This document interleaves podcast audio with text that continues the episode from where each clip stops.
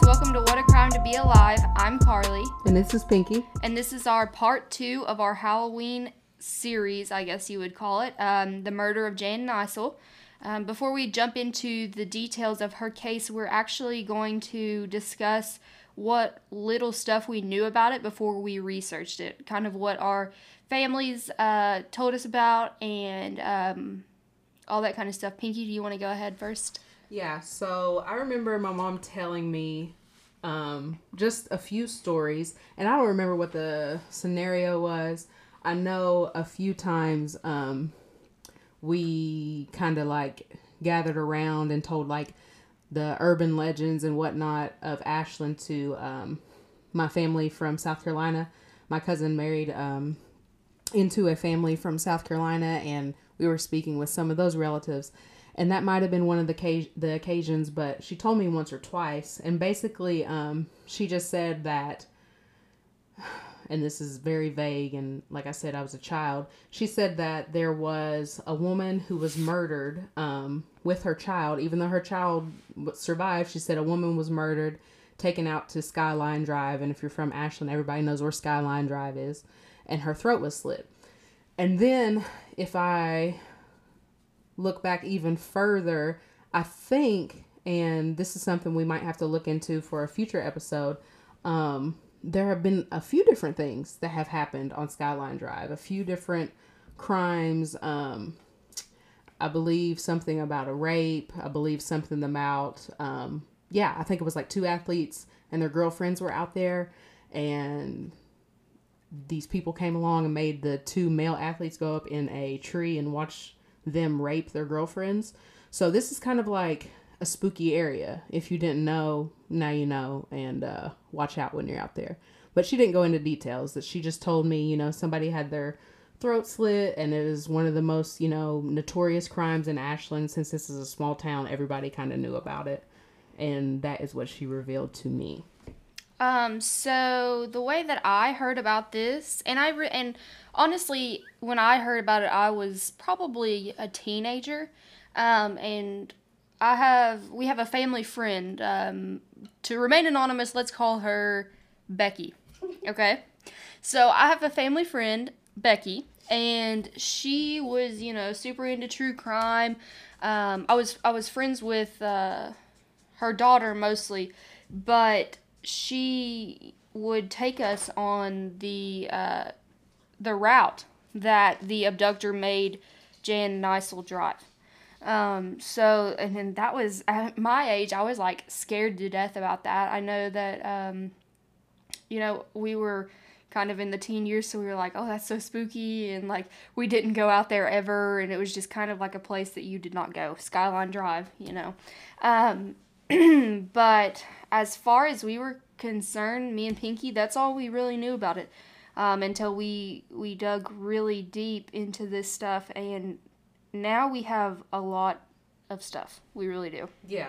And um, I just want to go on the record of saying we always cite our sources, we always list our links, and we try to cite them verbally as well. But in this case, um, like we said, it's a family friend who wanted to remain anonymous. So don't think we're just retelling somebody's story. We just aren't able to reveal too much. So um, a lot of this came from Becky. So, with that being said, let's dive right in. Bill and Jan Nisel, co owners of a Volkswagen dealership in Ashland, were also parents to four children Beth, who was 12, Johnny, who was 10, Bridget, who was 5, and Jared, who was 2. Beth, Johnny, and Bridget were the biological children of Bill and Jan. Jared, who also had a congenital heart problem, was adopted by the Nisels after their nanny, Dreama Bird, became pregnant out of wedlock. During the 1970s, it wasn't common for a woman to have a child out of wedlock, and especially since she alluded to the fact that the father was unbeknown to her. Jan, being as kind as her friends described her, decided she would help their nanny out and adopt this child in order to take the attention off of Dreama and help out with Jared's hospital bills that would soon be piling up. According to the Courier Journal of Louisville, on August 12, 1974, Bill Nisel asked his wife Jan to go to the shopping center in downtown Ashland, Kentucky, and pick up some socks for him from Mark Matthews, a clothing store. Jan had no problem with going because most of the time her husband Bill ran their co-owned dealership day to day and with it being around 12:30 or so, her kids were still in school. However, that day was a little bit different because before going downtown to run her errands, Jan stopped to pick up their son Johnny from Bill at the Volkswagen dealership. Now, I have heard that Jan picked up um, Johnny from speech therapy. He went to speech therapy um, several days a week, and I heard that that's where she picked him up. But in the in the uh, transcript, it says that uh, she picked Johnny up from Bill at their Volkswagen dealership. Um, so that's kind of what I'm sticking with. However, that could be wrong. Um, but that's that's what his test what's that's what Johnny's testimony was in court. So Bill had picked up Johnny earlier that day from speech therapy, according to the court transcript, and had taken him back to work with him until Jan could come get Johnny. Johnny went with his mother downtown to pick up the socks and run other errands. In the shopping center, there was a Mark Matthews, which, like I said, is like a clothing store, a grocery store, and I'm pretty sure it was Kroger, and a department store called Woolco, which is similar to present day Kmart, if you're familiar with that. While Jan and Johnny were at the shopping center, they first went to Mark Matthews for the socks, then they stopped by Woolco, and finally picked up some groceries before heading to the car. When Jan and Johnny arrived at their car, a man with a yellow shirt, white pants, and white dress shoes approached them, putting a knife to Johnny's throat and telling Jan, quote unquote, drive the hell out of here. And we're going to put a clip right here um, of our Becky anonymous source, uh, kind of describing the uh, the outfit that this guy was wearing. It was odd for him to be trying to abduct someone. I feel like in a yellow shirt and white pants and white dress shoes. Yeah. Um, that's just very bright, honestly. And this guy that dressed in like white slacks and white shoes and I think a yellow shirt. Um, was comes up to them 1974. Yeah, I was about to say, wow. with a knife. He's got a bony knife in his hand, and he forces. He puts the knife basically to the little boy's throat and yeah. says, "You will get in the car." And so she did exactly what he said. Mm-hmm. She got in the car. She was driving.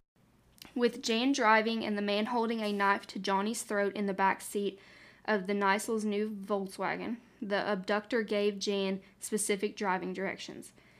So, and I know not everybody is familiar with Ashland, and that's totally cool. I'm what I'm gonna do is um, I'm going to put directions up on like Google Maps or whatever, and I'll screenshot it and we can post it just so you'll get an idea of the kind of route that they took.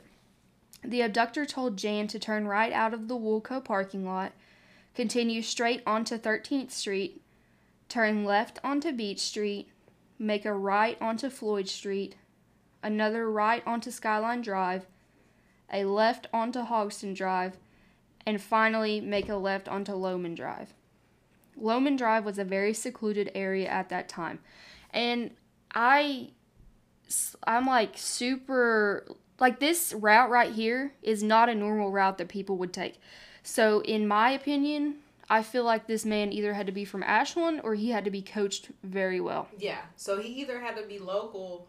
Well, if he was local, then he knew the route to take that wasn't like an obvious, you know, route. It was kind it's kind of a route you would take if you're wanting to stay like behind the scenes. Right, so it's not it's you he was 13th Street and this route is a main road and he was on that road for a very short time. So after he got off of that road, he kind of took back roads in order to make it to Loman Drive. And that at the time was a secluded area. Um, it was a gravel road with wooded area all around and only one house on the corner. The abductor forced Jan and Johnny out of the car and demanded that they get down so that the passing cars won't be able to see them. The abductor then grabs Jan around the waist, turns her around so that her back is to him, and slits her throat from behind. Meanwhile, Johnny tries to help his mother, and the man kicks Johnny in the head. Johnny falls to the ground but is able to recover and he runs to the nearest house, which is which according to the Courier Journal is about 0.8 miles away from the crime scene. We're going to try to put in a clip here um, from Becky, which is describing Johnny, you know, running from the crime scene to get help. The little boy is trying to help her, and he kicks him basically into a ditch. Mm-hmm. And the little boy gets up and runs away. And apparently, she was able to stumble a little bit before she just collapsed on the road. Yeah. Man get, takes her purse, apparently, gets into the car, and drives away. At this time, the man took Jan's purse, which had around $70 in it, and fled the scene in Jan's car. There were workmen doing some kind of work in the area, and they actually claim to have heard the screams of Jan.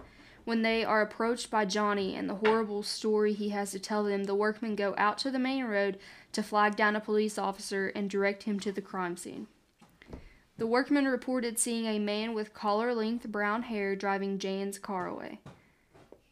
According to the Courier Journal, the Nisel car was recovered just after 2 p.m. in the sha- in the same shopping center parking lot that Jan and Johnny had been shopping at only one hour earlier.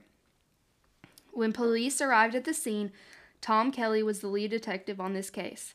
They found hair in the car and in Jane's hand, which were both said to be consistent with her hair and Johnny's hair.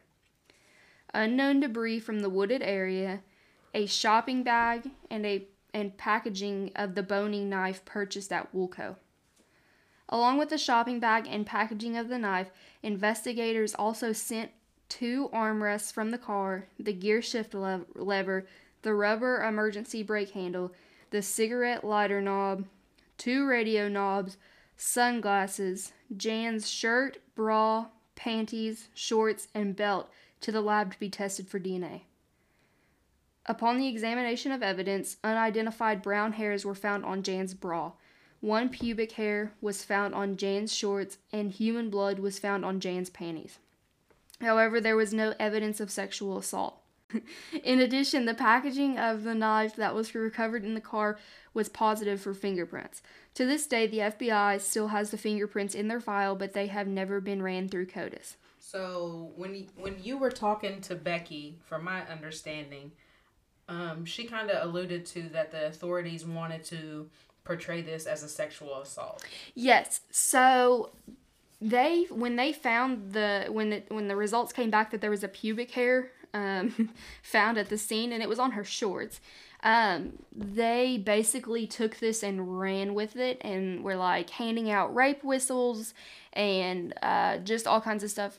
And we're we're gonna drop an audio right here um, from Becky uh, talking about that. But yeah, they they wanted this so badly to be a sexual assault case, um, and it just wasn't. There was no, I mean, there there was no sexual assault, just no evidence of it, other than the fact that a pubic hair was found. But you know, that's not that doesn't fly. Of course, the town's freaked out. Mm-hmm. They start handing out rape whistles to every woman in town that wants one. They were pushing this as a sex crime. Mm-hmm. They pulled in every guy with any history of the slightest indication it could have been a sex offender.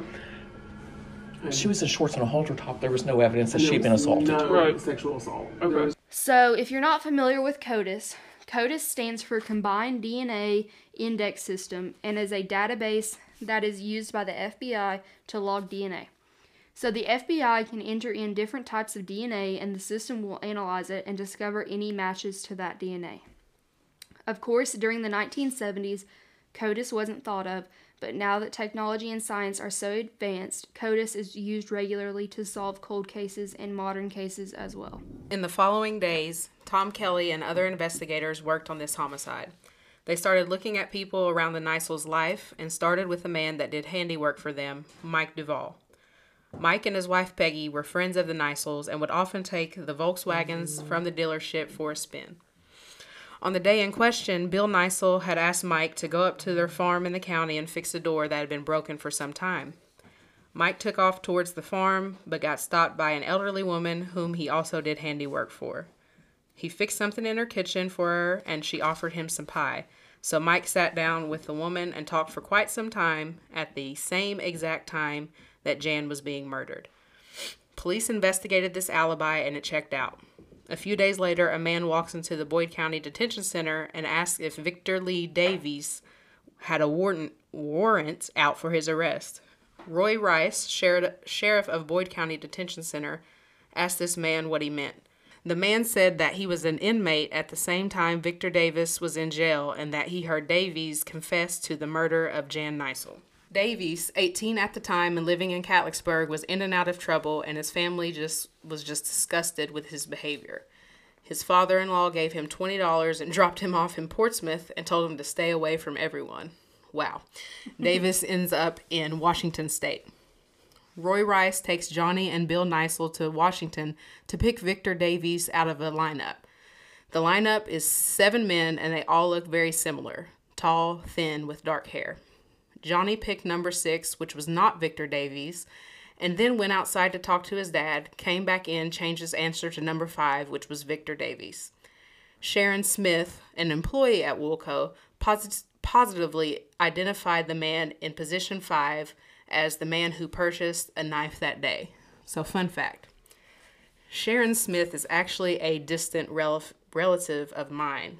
And for those of you who aren't from the Ashland area, this just lets you further know how small our community is and how everything's tied together and how it's just very close knit. And when something like this happens in a city like Ashland, which I don't know, I want to say back in the day, the population was closer closer to about like 30,000 people. But since I want to say like 2000, 2004, we've been consistently around 20,000. But stuff like this cannot go down without major witnesses seeing something or knowing somebody or this, that, and the third. Um, Victor Davies goes on trial for the murder of Jan Neisel. This case has zero physical evidence. The only thing tying Victor Davies to this murder is the inmate who snitched on him. Snitches get stitches. And Johnny Neisel picking him out of a lineup. It took the jury 47 minutes to acquit Victor Lee Davies. Um, not one time during the trial or investigation did they ask Bill Neisel anything about his potential motive. By this point, Bill had married De- Dreama. And who is Dreama again? Dreama is, well, was Bill and Jan's nanny. And the little boy that I talked about, Jared, just so. With the heart defect. Yeah, with the heart defect. The one that uh, Jan and, and Bill adopted, just so happened to be the love child of Bill and Dreama. Dun dun dun. So that is motive enough right there for me, to be honest with you. And and that's why I kind of we kind of stopped telling the story at this point is because anything further is just kind of speculation. Right. Um, but it is a fact that Bill and Dreama had uh, Jared two years before Jan was murdered. Yeah, that's legitimately been fact checked. That is a fact. That's not speculation. Right. It's not an allegation. It's the truth. And it's and it's not. I mean, and uh, Jared because of his heart defect, he actually died in 2012. You can go online and read his uh, his obituary, and you know it states that Bill and Dreama were his parents. So it's I mean it's no secret. Um, but at that time, that wasn't known. At the time of Jane's murder, that was not. Back to the fact that this is all speculation, and it is. Um, and well, some of it's speculation. I'll go ahead and tell you. So, six months after Jan was murdered, Dreama and Bill got married. That's a fact. A fact. Yeah. Jack. At the time of the murder, Jan was around 32 years old and Dreama was 18 years old. That's also a fact. Um, Hold on. She was how old? 18. Oh. Dreama was 18. Okay. okay. Yeah. And so I don't know if I mentioned at the beginning, but this is something super important to this case, I think, anyways. The Nisels were, I mean, like hardcore Catholics, okay? And Catholics back then, I don't know about now, I'll have to ask Erica. Um, Shout out to Erica. uh, they didn't get divorced. Okay? So if you wanted to get out of a marriage, I guess kill your wife. I'm not sure. But the again, speculation. But so if you know if he would have divorced Jan in this instance, just you know whatever, he would lose the money from the dealership since Jan actually owned it. She's the one that came from money. He did not. He would lose that. He would lose his standing in the community and he would be banished from the church just over divorce. What about what about murder? Wh- How do Catholics feel about murder? Yeah, I don't know. Ask Erica. We'll ask Erica. Yeah. I guess okay because you know, Divorce, murder, Whichever- whichever. Divorce, murder. What are your options here? and so Dreama and Bill are actually still married to this day and they live near Columbus. Um and so I just I don't know. That's just crazy to me that that this that this all happened. It's just a lot of I just feel like that's so much motive. It's it's a lot of motive, and it's. I mean, I'm not supposed to say this, but like, it's kind of crappy that the authorities um didn't put forth the proper amount of effort in order to um try the proper person in order to find the proper person in order to really give Jan justice. And now J- um, not Jan Dreama and Homeboy are just married happily ever after. God rest their son's soul. But they just got to do normal things. They got to have a normal life. They got to move away and act like this never happened. Right. And my whole thing about it is um, they tried Victor Davies for it, and he got acquitted again in 47 minutes. Okay. That doesn't happen. 40 of it was probably them just sitting there acting like they were doing something. Seven of it was actually them talking about it. But. So they tried him, and then after he was acquitted, they were like, all right, we're done didn't do anything else about it in their minds this this case was closed even though it is still considered open and it's not considered a cold case in their minds this case is closed um, and i just wanted to point out another thing so there was a man named James Thompson. Uh, he was a friend of Johnny Nisel's. He was actually in class with him at Holy Family when this all happened. And he said that, you know, Johnny came to school after this and was just like so tore up and didn't talk and like all that kind of stuff, which I mean, I can't even imagine. But so, you know, Johnny, like they move on or whatever, they grow older. Uh, James marries a Finnish woman and moves to Finland and he becomes a pretty famous crime author. Um, he, you know, is from Ashland, so he put up a thread on Topix. You remember Topix? I remember Topix, and if you aren't familiar with Topix, it was like the 2000 era Reddit, basically. Yeah, yeah, Like a, like an online forum where you could, you know, post whatever you wanted to post, and other people would come with replies and information and stuff like that. right. So James Thompson posts on here from Finland, and he posts like you can do it like at like by location. So he does it in like the Ashland area. He posts in the Ashland area or whatever it is, and he asks if anyone in Ashland could go to the Boyd County Public Library and look through the files regarding the Jan Nisel murder because he wants to write a book about it. Well, uh, Becky emailed him and told him that she would be able to do that. She didn't hear from him for a long time and was just kind of like, oh, you know, like whatever. Maybe he changed his mind or he's he's got another topic he's doing a book on. Then she finds out that he slipped and fell and hit his head and died on his own property at age 49. So that's very coincidental to me. Um, his ex wife actually, and I'll link this, but this is a quote from his ex wife. Unfortunately, Jim had suffered with severe migraines for years, and the medication he was taking made him drowsy, and it can also cause dizziness. The night he died, he took a walk after dinner by a lake near his house, which he had done many times before. From what I understand, he lost his balance on the pier bordering the lake and he drowned.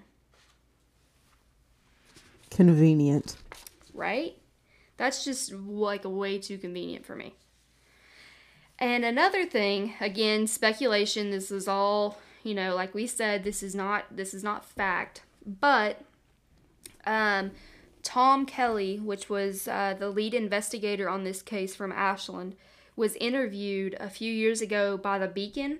Um, and like when this this case started to like resurface, and so he was interviewed by the Beacon, and basically he was like he just shut it down. He was like, "Nope, that was it was uh, Victor Davies. We caught him, but he got acquitted. That's it." Didn't somebody else say the same thing? That it was Victor and that's it? Yes. Yeah, she ain't gonna say his name, but No, I'm not. the the higher ups in the uh, law enforcement industry who are still like alive today, they aren't talking. They refuse to talk. right. So that leads me to believe speculation. There might have been a payout involved, payoff, whatever you want to call it. Right. Um, because like Carly said, you know, they acquitted one person and then it was done. They didn't close the case. It's still open. If it's still open, why has there not been any further investigation? And why when um, people start doing research and when people start asking questions, people end up dying or Yeah. or they just get shut down, you know? Um, people are way too what's the word I'm looking for? Um, defensive. They're way too defensive about this. And I understand personally that it's a tragedy. It's a tragedy um, that our town went through. It's a tragedy that the family went through. But some of the key players who were involved in the investigation and the trial and this, that, and the third just aren't saying anything and they get defensive. So that just leads you to believe that there was more to it than them just trying, um, oh boy, what's his name again? Uh, Victor Lee Davies. Yeah, Victor, and then just cutting it off. There has to be more to it. Speculation, allegedly, all that. But, I mean, use your brain here. What do you think? Right.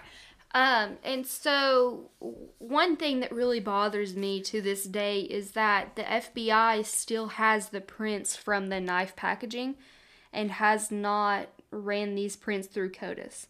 Um, I know that CODIS wasn't available at that point, um, and that's, you know, that's, but technology has advanced, science has advanced, and so, um, you know, CODIS has helped solve so many cold cases and so many uh, just modern cases as well. So I actually wrote a letter to the FBI um asking them for a job. No, just kidding. Carly is dead ass right now, but eh, I mean, we're six, seven episodes in by now. You guys should know how serious she takes this and how much of a hobby it is for her. But the fact that sis, listen, y'all, we should make you pay for this because sis is drafting up letters to the FBI for you guys. Hey, if I could do this and get paid, I would do it. So if anybody, you know, wants to make this go really big so I can get paid, let's do it. But yeah, I I drafted a letter to the FBI, sent it off, um, and told them that they needed to run the DNA, and if they didn't want to run it, and if that was too big of an issue for them, send me copies of it, and I'll find somebody to do it. Yeah, Carly is not a Karen, but she pulled her Karen card and said, "Look here, Yeah, I mean it's ridiculous. This happened in 1974. you better do this. Yeah. you better do this right now." Well, it happened in 1974. Here we are in 2020, and you know she has, still has. First of all, Johnny nowhere to be found on social media, probably because he's traumatized to death. Um, and you know she has other kids too. They, there's no justice for it. Bill and Dreama are just out here living their best life. Like, I mean, get justice for this woman. You have the technology and the science to do it. Run the prints. It takes like 10, 10 seconds. Just do it. You don't even have to do anything. Just scan it. So, if anybody in the FBI is listening to this, first of all, hire me. Second of all, scan the prints. Yeah, she's looking for a job, and um, I think she'd be good at it. So you can hire her. Um, and y'all know me. I'm gonna get on my soapbox for a moment. I always try to make a somewhat of a social justice spin on this, and I just want to say in 2020 that um, women are still getting harassed. They're still getting assaulted. They're still getting raped. They're still getting murdered. And while there has been a fair amount of justice served, um, this isn't right, you know, and not to co opt any movements, but women's lives they um, are valuable and they do matter. So, um, you know, subconsciously, I think this is why this is another reason why we wanted to explore this case. Number one, it's local. Number two, it's very very spooky, especially if you're from here. Number three, there's still no real definitive end because no one's gotten justice. And number four, it's just a reminder that we need to do better. Um, in certain cases, we need to try harder. Um, Investigate more, and if you don't, just give me the job and I will do it. she will, off the soapbox. So, um, did you want to talk about the the? I do, but first, let's tell them about the GoFundMe. Oh yeah, okay. So our uncle Stevie, um, he has been diagnosed with a bile duct cancer. Um, it's very aggressive and very rare. We are um, currently raising money so that he can uh, get the treatment that he needs, and also so his wife Nancy doesn't have to work while he's recovering. Um, it's very important that um, she is with him uh, family is all you've got, so we really need this money to be raised. Um, we have a GoFundMe, and we'll put it in our bio and also link it on this um, on this episode. But um, if you can donate, that's great, and that's that's awesome. Um, but if you can't, please just share the link. Um, we're just trying to get as as much money as we can, so that they don't have to worry about a thing, and they can just be who they are. Yes, and if you are local, um, we are currently coming up with a few ideas of how you can contribute and help us raise funds for the family. Um, y'all should know by now, but this is Pinky. I'm working on two things um, specifically, and hopefully, we'll be able to roll those out fairly soon. Um, but yes, even if you cannot donate, that's completely fine. Thoughts, prayers, vibes are appreciated. Um, we do ask you if you see the GoFundMe link to share it, retweet it, repost it, whatever you do. Um, that would be very much appreciated. Um, I was going to try to do another crime of the week, but um, it's it's it's too much. I'll just say this. Um, this is from Twitter and from the New York Times. I'm not 100% sure how you pronounce this name. We're going to say Keith Raniere, um, leader of the alleged sex cult known as NXIVM. That might be a Roman numeral. I don't know. Was sentenced to 120 years in prison, rightfully. Um, like I said, he was the leader of the alleged sex cult whose followers included millionaires and celebrities. He had previously been found guilty for charges that included sex trafficking and child porn. He was sentenced to life in prison on Tuesday after a dozen of his victims um, came forth and gave testimonies about he sexu- about how he sexually abused them. Um, the New York Times called the testimony gut wrenching. So, like I said, I'm not going to get into any details, but um, glad to see this sucker's locked up for life. And on my soapbox once again, um, sex, sex trafficking, human trafficking is all around us. Um, ladies, be careful. Parents, protect your children. Um, we've seen cases here. Um, I live in Lexington predominantly, and I saw an instance maybe a week or two ago, ago of a girl at the Walmart on mm, the Walmart. I forgot what street it is. It's the one out Tate's Creek. It's one of the neighborhood markets, so it's fairly small. They just have groceries and stuff like that. Um, basically, um, some people were following her around the store, and then when she went outside, she noticed people by her car, and um, she was able to get a hold of her dad, and her dad came.